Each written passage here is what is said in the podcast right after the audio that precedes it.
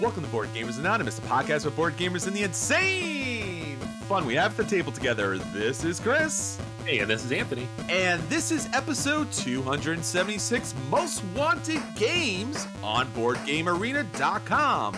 And we'd like to thank all of our Patreon backers for helping us bring you a brand new episode. All right, Anthony, here we are again, looking towards our tablets, our PCs, our Macs to get great games to the table. So, for our feature review, we're going to talk about the most wanted games on Board Game Arena. Absolutely. Yeah, we talked back on episode 268.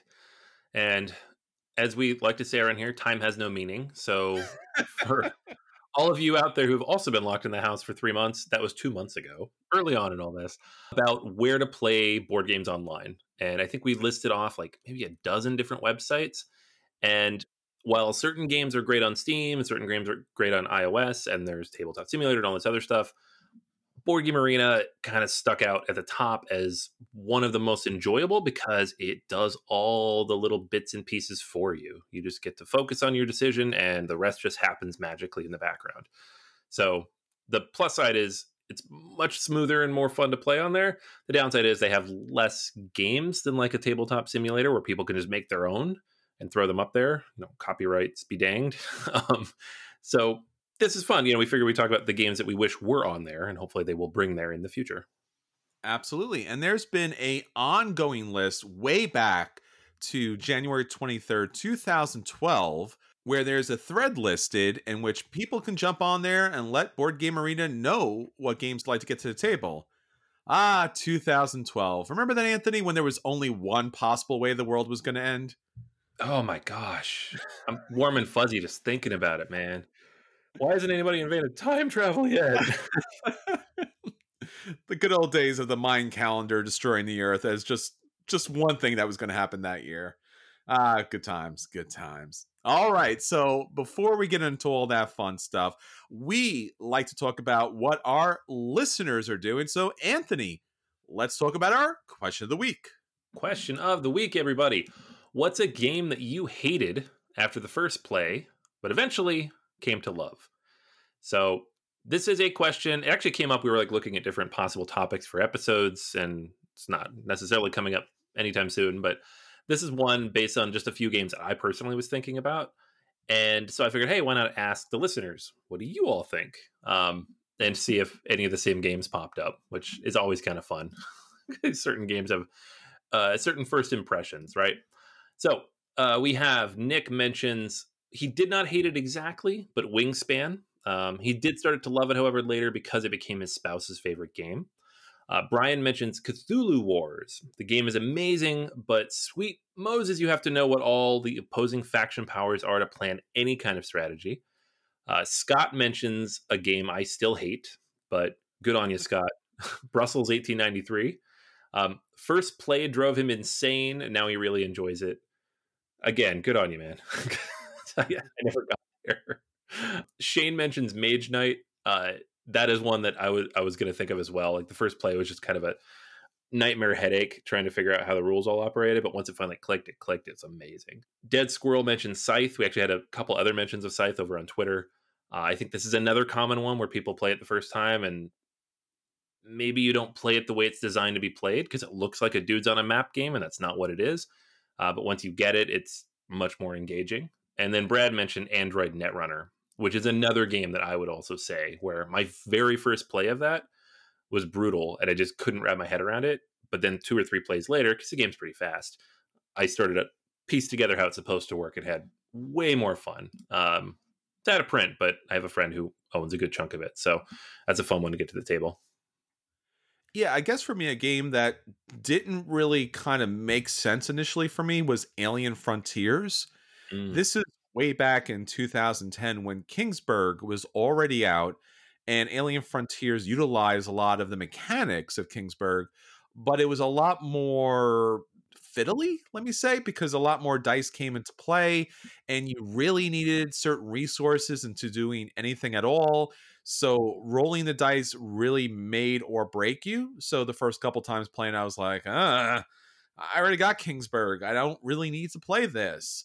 But after a couple of plays and after you know a little minor expansion here and there little mini kind of expansions the game really did open up for me and i enjoy it own a copy of it and own one or two of the mini expansions on top of it just a lot of fun to play uh, especially if you get those little mini expansions on a board but uh, yeah uh, games should always get a second take especially if you had a bad time or maybe it's just not the right group Oh, absolutely. Yeah. Like another one I was going to say was uh, Seven Wonders because that was exactly what it was. The first play I had of that, it was a bad group. You had people like telling other people what to do. I got hit by like military on both sides and just generally didn't do very well because I didn't understand the card synergy. And I avoided that game for like a year after that. And this is with you telling me repeatedly, it was like, this is one of the best games of all time. You got to play it. I was like, I just don't want to. And then when I finally got back into it, now I love it. It's fantastic. And part sure. of that's the expansion like you said, the expansions can really open up a game, but yeah. the core game is still really good. It's just the first play was really bad. Yeah, I think any of those games where it's a take that kind of game and you're just kind of opening yourself up to getting slapped around for the entire game and it's just not a fun kind of experience, especially if the cards are not evened out or in your favor, so to speak. Then it's going to be a long, long game. All right, everybody, that's what's going on with our listeners. If you would like to add your comments, your questions, your intrigues, and your Take That cards, you can do so on Facebook, Twitter, BoardGamersAnonymous.com, our guild on Board Game Geek. Pretty much everywhere there's social media, there's Board Gamers Anonymous. YouTube, of course, on top of everything else. So just as everybody says on YouTube, like and subscribe because we are always putting new content out there. And it is, of course, thanks to our Patreon backers that we're able to do so. So if you do have the means, and if you do like to take a look at what kind of content comes out from Patreon each and every week, please check us out at patreon.com slash BGA. All right, Anthony, that's what's going on with our listeners. Let's get on to our acquisition disorders. Okay, yeah. I have another 18xx game because apparently that's what happens during pandemics is a bunch of these go up on Kickstarter. So this is the second one now, I think, of the last three months, and I think there are one or two more coming over this summer. So if you like trains, it's a good year for you on Kickstarter. Um, this one is 18DO Dortmund, and it is about the underground mining that started and the steel mills that were built, and of course the trains that came through in Dortmund in 1840. But the most interesting thing about this game, and the reason that I am excited to play it, hopefully eventually, is that it implements an entirely new mechanic. So you have the railway corporations as usual. You're going to invest in those. You're going to build out the tracks. You're going to try to score, you know, as generate as much cash as you can by moving through there. But there's also breweries. So everybody's going to start with a minor brewery, and these are going to be an entirely different mechanic that layers on top of the game. So you have to improve your brewery equipment and deal with the beer market as well as the general economy of a regular 18xx game. There's also some passive stuff like coal mines and steel mills you have to worry about as well. And the result of this is in 18DO, there's three different games you can play. There's an introduction game, which they say takes an hour to an hour and a half. We just kind of learn the basics of 18xx games, like if you haven't played them before. The Railway game, which just has the basic 18xx rules like in full like it's a three hour game uh, probably longer um, but no beer market or any of that. And then the full heat sweat and beer is what they call it and this adds all the layers to it. So you have the stock market and the railway company management which is normal for 18xx but then also the beer market and the breweries and all sorts of other stuff and they say this takes four to five hours which of course means it's like six to eight. So that's that's your big long full ridiculous 18xx game if you're looking for it. So i'm pretty excited for this because i've kind of gotten very comfortable playing just the base 18xx rules now. I'm still kind of learning how to i don't know pick on people in the spirit of these games. But i've gotten to the point now having played enough of them you know and not a lot but enough that i want other mechanics thrown in there, other layers put on top, and this seems like a really cool one where you're just you have like multiple economies now. You're investing in different types of companies. How you manage them is going to be different than how you would manage you know, a railway company. You have different types of charters you have to worry about. And you've got the map, but the map's relatively small because, you know, you are, of course, focusing on multiple things. So this one is up on Kickstarter right now, and it has already met its goal with 20 days left. It's doing pretty well. It is finishing up on June 22nd at 5:45 a.m. So bright and early. Yeah, if you're an 18xx fan, you probably already know about this. If you're not, though, take a look because it does have you know some like introduction level play to learn 18xx and then we'll help you scale up across multiple games so it may not be an introductory 18xx game but i think if you're in that boat or if you've played one or two and don't own any yet this might be a good one to take a look at so that is 18do dortmund without getting into a very long and i and appropriately so 18 double X explanation as far as this this question is concerned. Most of the 18 double X for the uninitiated, myself included, it seems like most, if not all of them, are the same game, other than the fact that abstractly they're supposed to be about different places. So, is there something particularly different about this one? I know that they're slightly different, or is there just radical differences? Like, why am I getting this one? What What's the point between 118 double X and another? Yeah, I mean it's a good question. Um, I asked the same thing after I played the first one that I played. I'm like, well, I'm good now. I'll get this one. I like this. Should I get another one? And I guess the thing is, is the core mechanics of the game are always going to be the same. They're all based on 1830, um, which was made, you know, 50, 60 years, 50 years ago, 40 years ago. So it's been around a long time, the core mechanics, and people build off of those. And that's, you know, you have multiple railway companies, you invest in them. If you are the majority shareholder and the company floats, you then operate the railroad and you try to generate cash. And whoever has the most money at the end wins. You can go bankrupt and then you lose, right? That's the base mechanisms of the 18XX.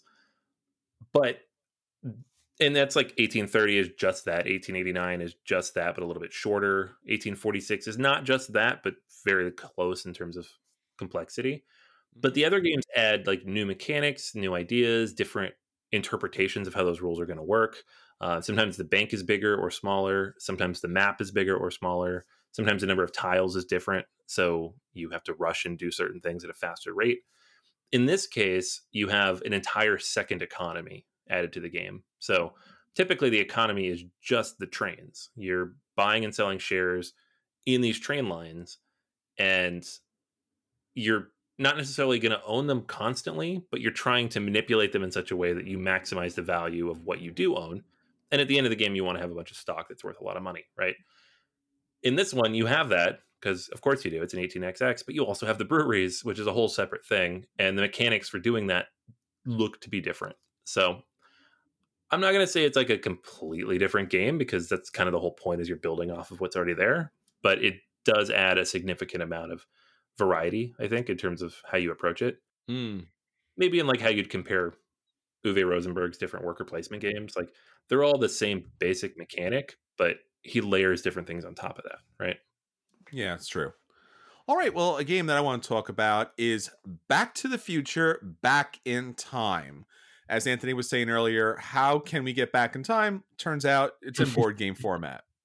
Mm. now, this game is a adaptation of Back to the Future the movie. If you haven't seen it, seriously, what are you doing with your time? It's it's been out forever. It's a great movie. It's lasted, you know, it's a classic. Absolutely you should be watching it. Now, if you haven't seen it, pretty much, and I don't want to ruin it for you if you haven't, so watch it and then come back to the podcast. Cool. You saw it? Excellent, right? I told you, right? Okay, cool. All right, so Back to the Future, and this is important to talk about because this is actually how the game plays out.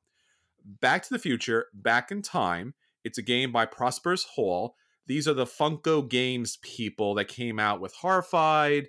They came out with Villainous. They came out with surprisingly very solid family weight games that are very thematic but the mechanics are good. So I was really interested about Back to the Future here. And again, solid theme. So you are basically playing out the movie. So you get to play as one of the main characters in the movie. So you have Doc, you have Marty, you have Jennifer, you even have Einstein, the dog. And basically, what you're doing is you are trying to meet all the conditions that the movie tries to meet.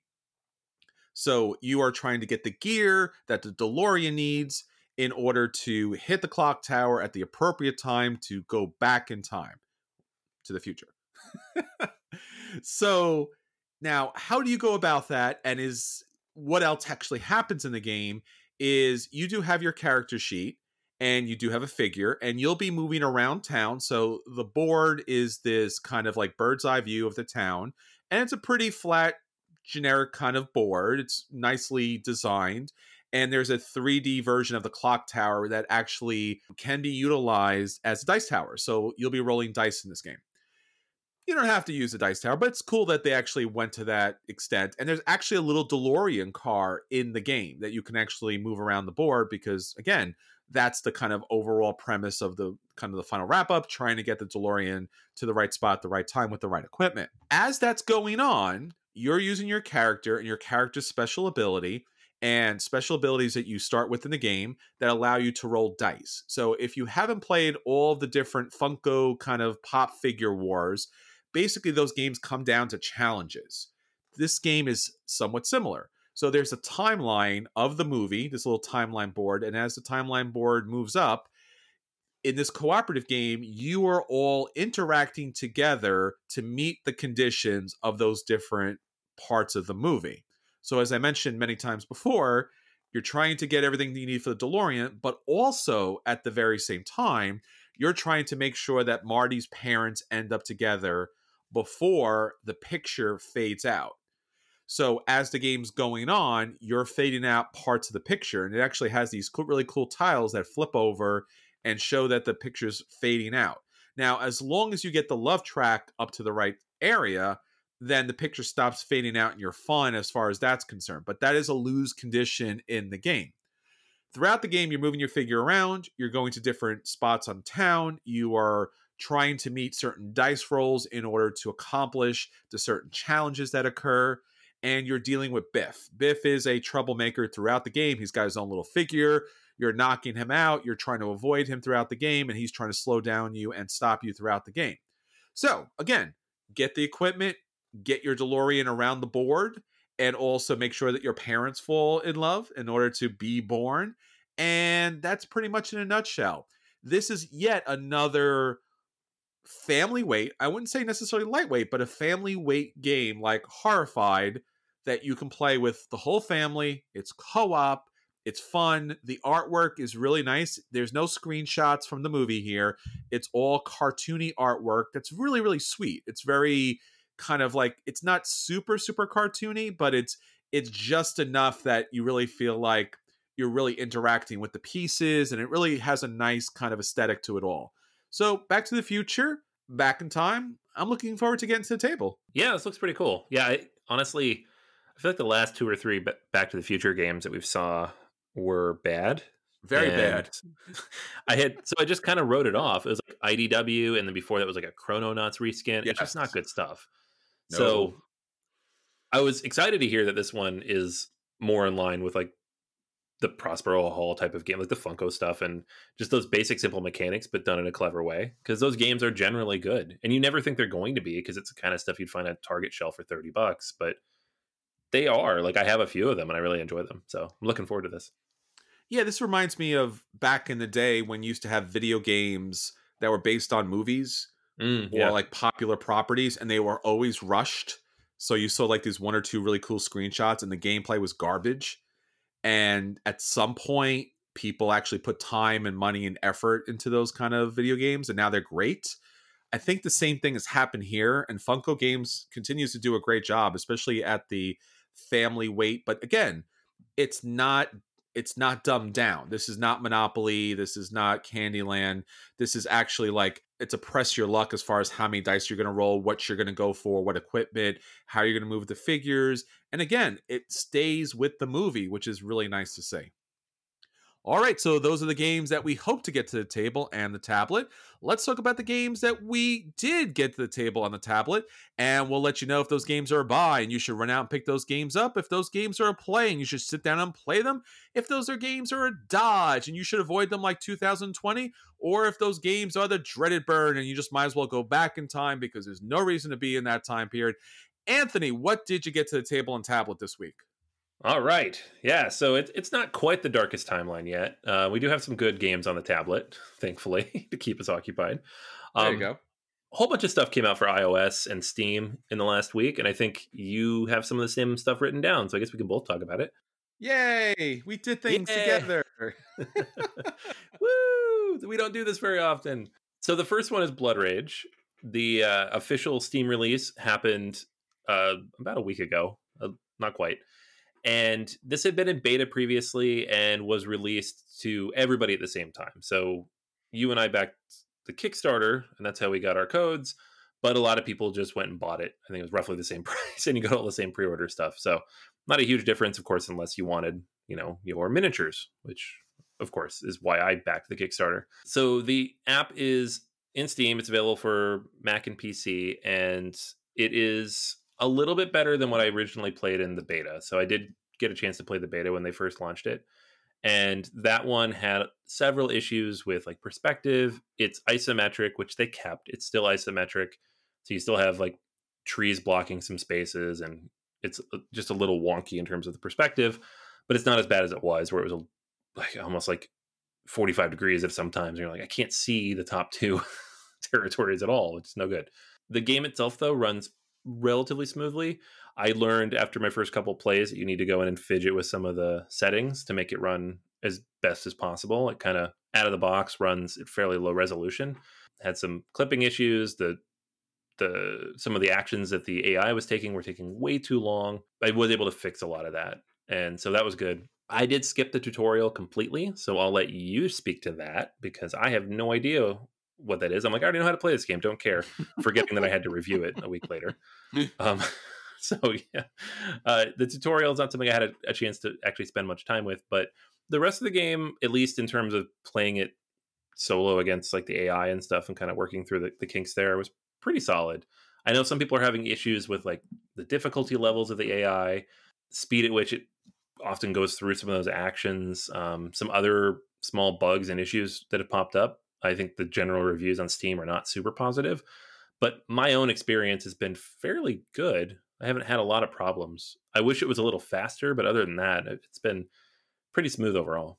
Yeah, I guess starting off talking about the speed thing, it's not bad. It's kind of, I, I'm hoping, purposely trying to build drama as far as like, there's going to be a battle. Dun, dun, dun, dun. And you're like, oh, okay. Yeah, I, I did click the thing. So I do know a battle is about to start. And it's like, who will join the battle? And it shows you all the different players. I'm like, there's nobody near me. Why? Why are we doing this? Could it be yellow? No, yellow fades away. You're like, oh, I, I, I yellow was not near me, so why would I? Could it be blue? And I'm like, no, it could definitely not be blue because again, blue was not near me.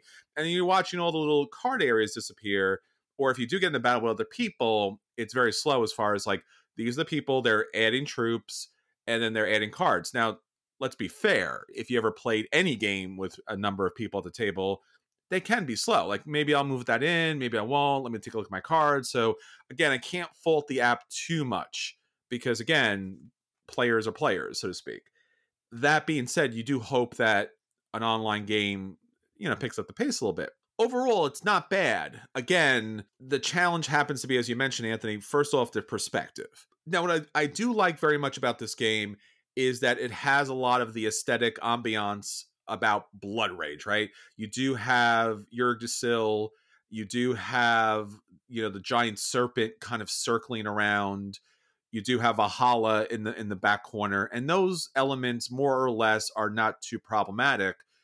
The problem that I have with the game, if there is a major problem, I really don't have a major problem, but is that they went so overboard to overproduce the kind of like aesthetic elements where like oh there's trees. Great. Now i can't see what i'm doing. Or there's rocks everywhere. So some of the terrain is so cluttered by other elements that sometimes it's very hard to tell how many spots are in a particular area just by glancing at it. So now you have to zoom in, which again isn't super easy because now you have to use the your, keyboard and you have to use your mouse to move over and it it just it doesn't move as you know cleanly as a game from 2020 should move.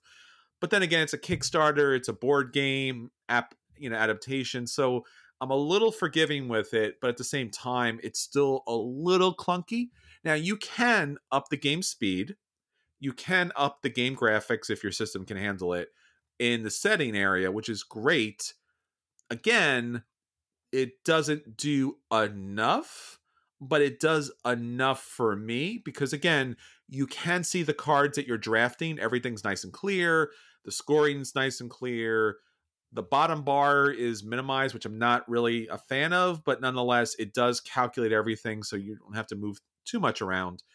That being said blood rage for me for steam it's a buy it's a solid game through and through the application is a solid production through and through again, the trees, the clutter. I wish I could just downgrade the physical board to more of a 2D board.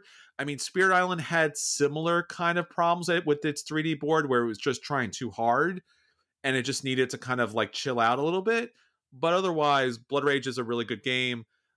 The tutorial, as Anthony mentioned earlier, was cumbersome beyond belief and a little glitchy because it absolutely positively wanted you to do the things it wanted to do, like all walkthroughs tend to do, but it didn't always make those things clear or didn't always work. So I actually had to like X out of the game in order to get out of the tutorial, but I kept going back to try to get through it. Again, I, I think that if you read the rule book, which again is a very simple game, you'll get more out of it than a tutorial. I don't think you need a tutorial to play this game. Some some video game versions you do. This I really don't think that you need to do I think the price is good for this. So if you want to pick it up, the AI, and I went, I played multiple, multiple times from like very easy to adaptive AI. And I've won the game every time, but a good amount every time, even with the super hard adaptive AI. So again, that could kind of be buffed up a little bit. But Blood Rage is best played with multiple players, real players, online players. So again, it's an app. It's a board game app. AI is kind of hard to program for a board game app.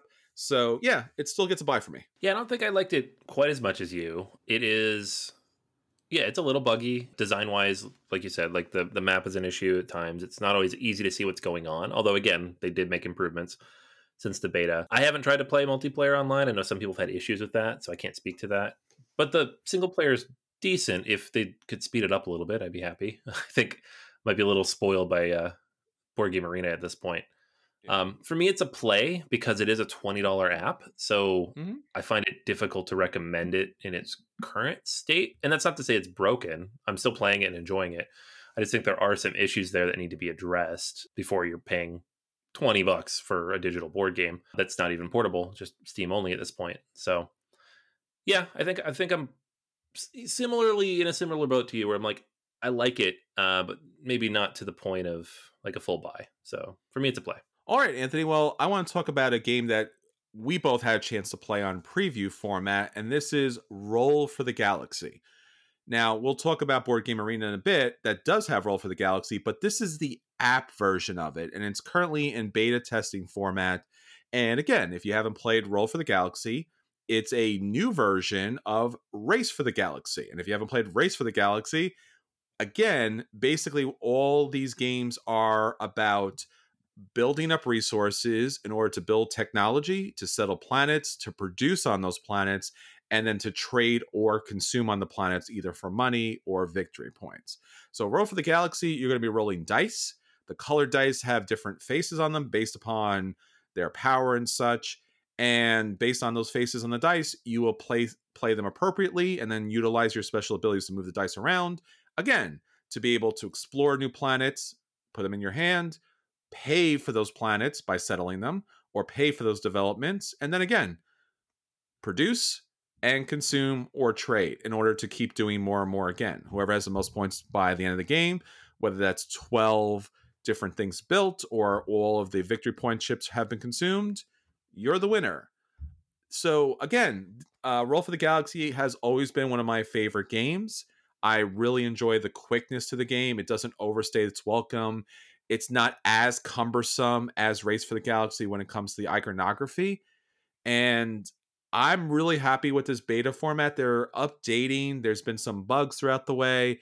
Eh, but generally, what I like about an app, you know, game that I'm playing on my phone is I can play it as quickly as possible. Now, the mainstay for me has been has been Ticket to Ride, where it's so quick, it's so simple, it's all on one single screen. I don't have to jump around, I don't have to zoom in and zoom out. I can really easily do it all on that one screen and auto, auto, auto.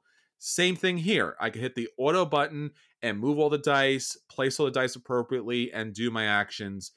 Right now, I believe it's only a two player format, at least as far as I've been able to see. I've played online games with this, but I've only seen two players up at this point. If you play with more players, I'm not sure how that works, but I've enjoyed this a lot. And since it's still in beta format, I can't review it as far as a buy or a play or such, but it's definitely been a very good experience. Yeah, I definitely agree on this one. Uh, I've had a lot of fun playing it in the early phases. I haven't had any major bugs or issues I've had to report through the beta. 100% agree that the auto button is amazing because. I didn't realize it was there at first. So I'm like dragging each die to where I need it to go. And especially towards the end of the game, you're like, it's a lot of dice, drag, drag, drag, drag, drag. And then you hit the auto button. It's like, it moves all the ones that have to go where they have to go. And you're like, oh, then I just adjust from there. This is fantastic. So it's such a little thing, but it's great. Uh, I, I really enjoy the general aesthetic. It's very similar to the Race for the Galaxy app in that way. And yes, yeah, I think this is one I'll be playing a lot of when it launches in full. So I think it's pretty close to the 1.0 at this point, if not there. So I feel like it's probably launching pretty soon. Yeah, I highly recommend this, especially if you haven't played Roll for the Galaxy yet. It's a lot quicker, it's a lot less noisier, so it's a lot more fun. yeah, yeah. those cups, man, those cups they rattle a lot. That is true. Yeah. So you take that out in the app and you miss all that. I kind of missed it for a second. I was like, oh, I'm not hearing like the crazy rattling of the plastic cups, but you know, I guess you can't have authenticity on all levels. Right. all right. So I have one last app I wanted to mention, and it's a real quick and simple one. It is the Imperial Settlers Roll and Write. So this is a game I reviewed in its original form. I don't know, maybe a year ago. I feel like it was last year, right before convention season, that this came out, and I didn't really like it that much. It as a roll and write, it felt somewhat uninspired. It didn't really evoke any of Imperial Settlers for me, other than like the aesthetic. And almost every game I played of it, I got roughly the same score, which just, regardless of the strategy I took, I just kept getting like 48, 48, 48, 49, 47, 48.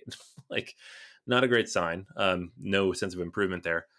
The app came out from Portal uh, last week as well, and it is a fairly well polished app. It's quick, it's snappy, it runs smoothly, everything is very clear and easy to see.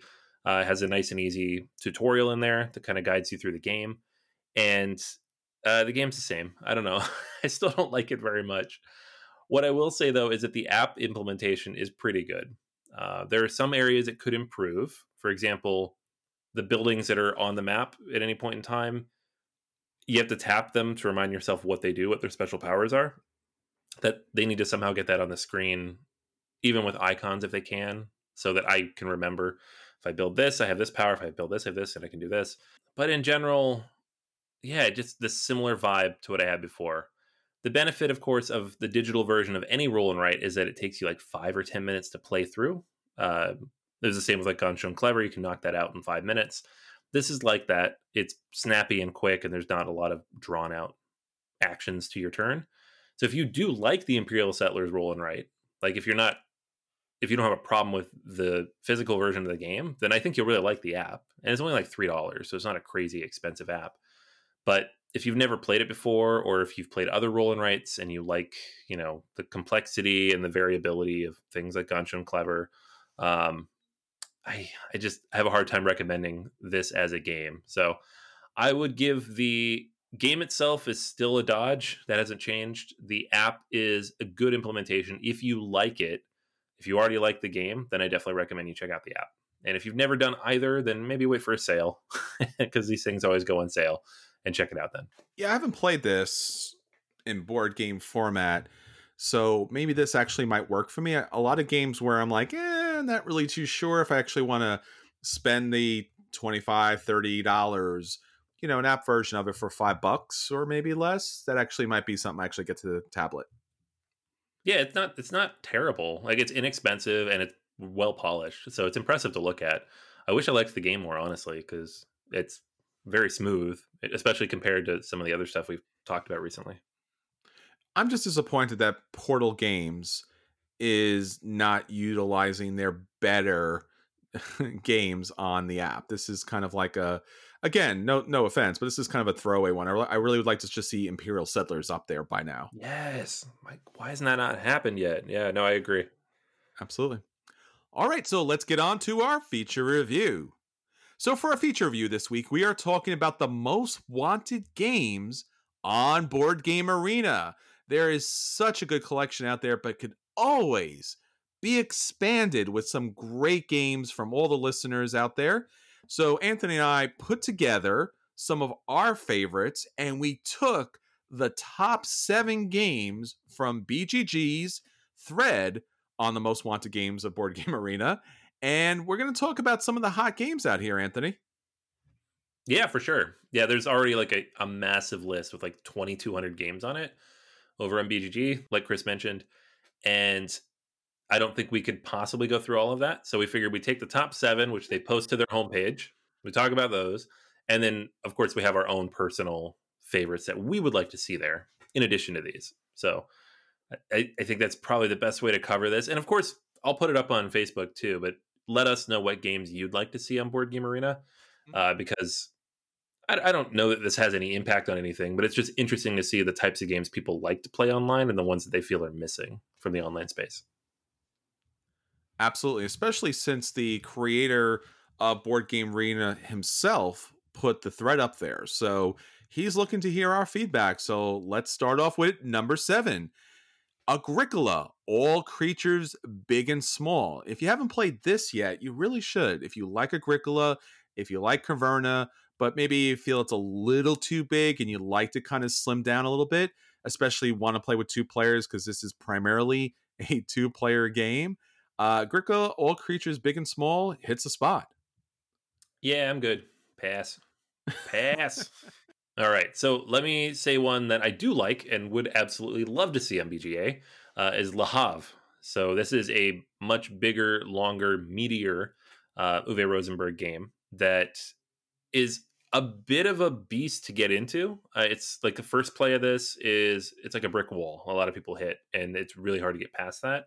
So I feel like a digital implementation would be a solid way to help people not just get into it. Of course, you have to learn the rules separately, but not just get into this game that's absolutely fantastic, one of Rosenberg's best, but get a chance to play it a whole bunch, right? Because getting this thing out, setting it up, getting the right group of people, even though like the best player counts three, getting three people together to play this can be difficult on its own.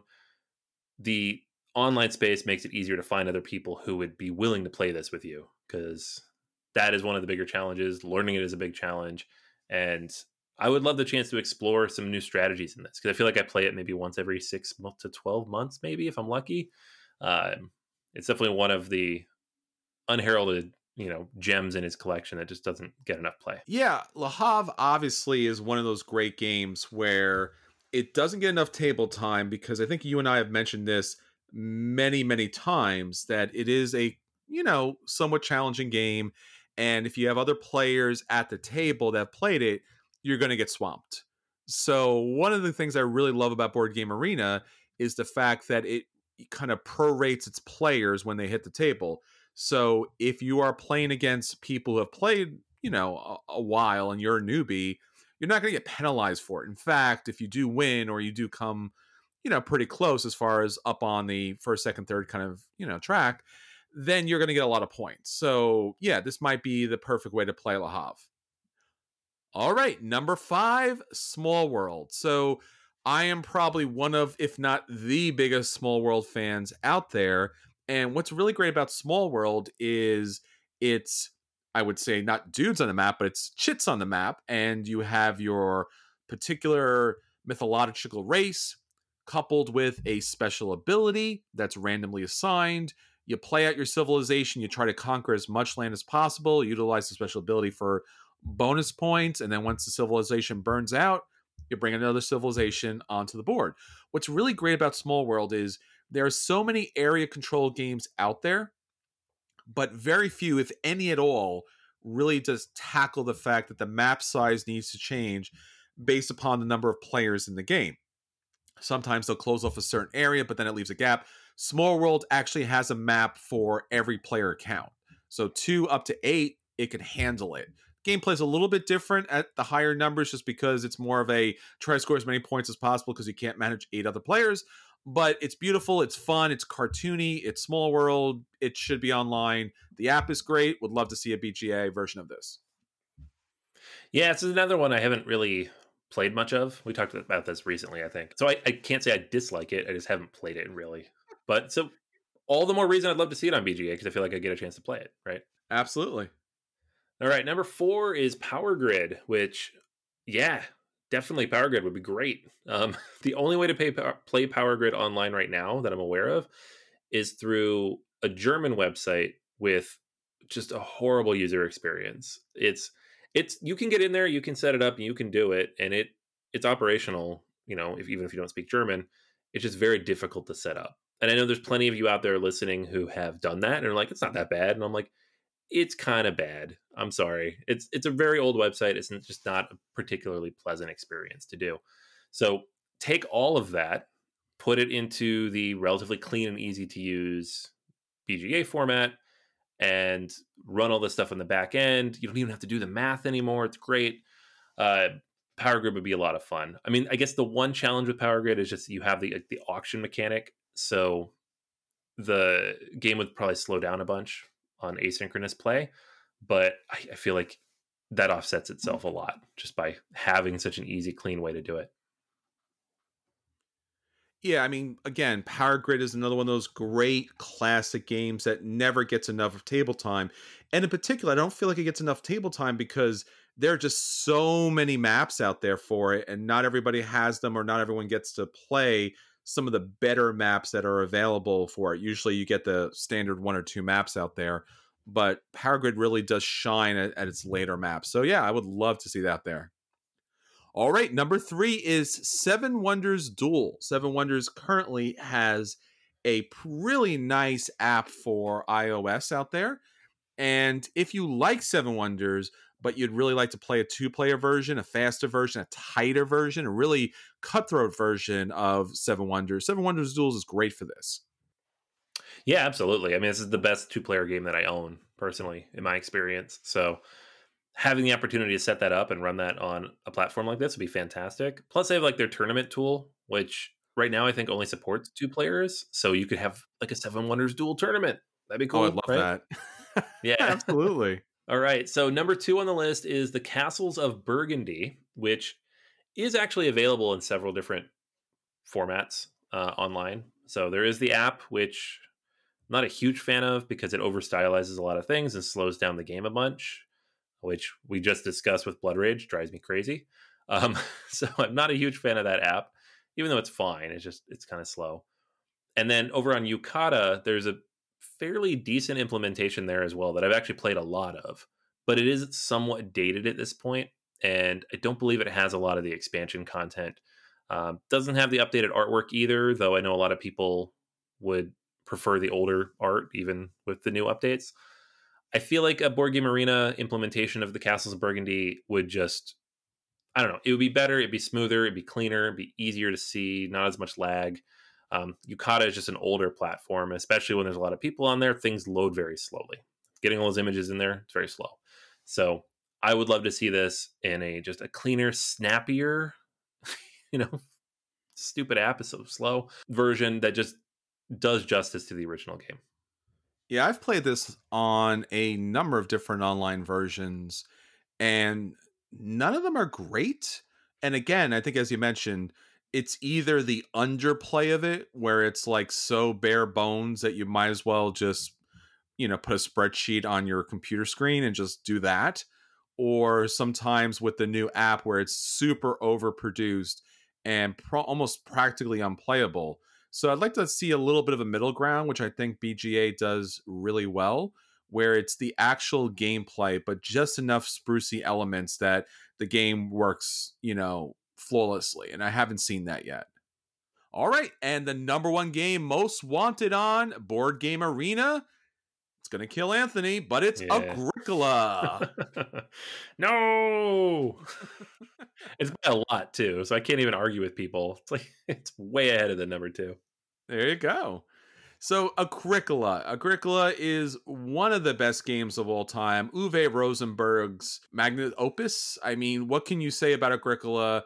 It started board gaming as this kind of really curated kind of hobby that it had depths of theory it had unlimited variability as far as all the different card packs that came into play the drafting had this unlimited number of different strategies and just it, it just really has so much to the game that the problem with agricola is that you don't get all of it ever to the game tables. So having it online would be fantastic, especially if it had all the different decks.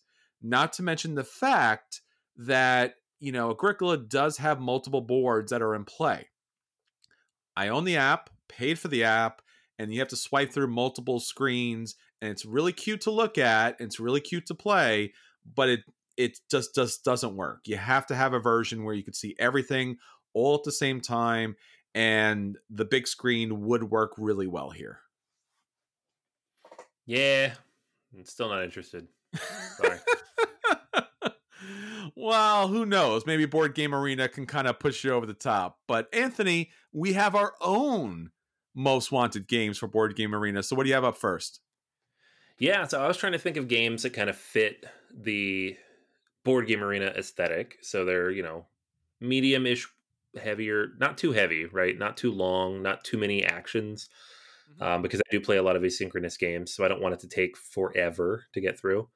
And so Concordia jumped to the top of my list. This is a nice, satisfying Euro with a lot of variability to it. One of the better games that's come out in the last five years, and a lot of different maps if they choose to implement those. Plus, you don't have like this ridiculous number of actions that you take throughout the game. So an asynchronous game is not going to take eight days. It'll probably take two or three. Um, I think Mac Gerdts' games in general are just perfectly primed for this platform, and a few of them are actually up on other platforms. Like Yucata has a few of them, like Navegador, and I think they put up Transatlantic recently. So I would love to see that over here. I think Concordia is a perfect fit. They want to throw Venus on there, and again, you got another good two-player approach. Um, so yeah, Concordia will be fun. Yeah, I love Concordia, and actually having it online would be great. And you mentioned the Venus expansion, so even having the teams would be a lot of fun to get to the table where you can kind of manage the back and forth there. And Board Game Arena has that kind of audio and the visual, so you can actually, you know, put together a non-verbal strategy, so to speak. All right, one of the games that I really love to hit the uh, Board Game Arena is First Class All Aboard the Orient Express. Now, recently we played with one of our Patreon backers a game of Russian railroads, and the same designer later came out with First Class All Aboard the Orient Express. Now, again, First Class is a really fun drafting game. It's all the cards are put out as like almost like a market. You don't pay for the cards, but you do select the cards. So you're putting together a hand of cards in order to score the most points possible, of course. But basically, the game is all about building up your train. So you have two tracks, and you're going to build up your train cars. You're going to put conductors on there. You're going to put passengers on there. And you're also going to deal with a little mini map in which you're going to be able to move your train across the terrain and score some additional points, activate some special features. It's bright, it's colorful. It actually builds a wondrous little tableau and there are certain spots in the board that you build up through all your trains where you get additional bonuses. This is perfect for board game arena.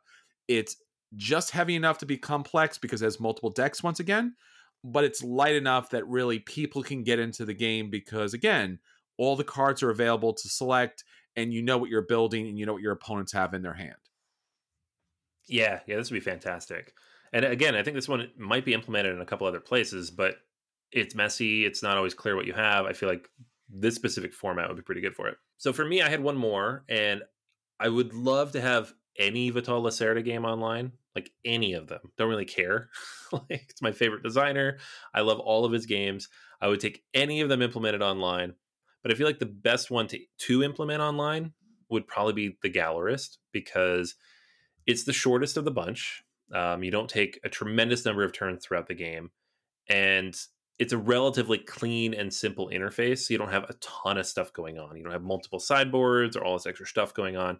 You have your own personal player board, you have the full board, and just those eight different actions you can take on the full board.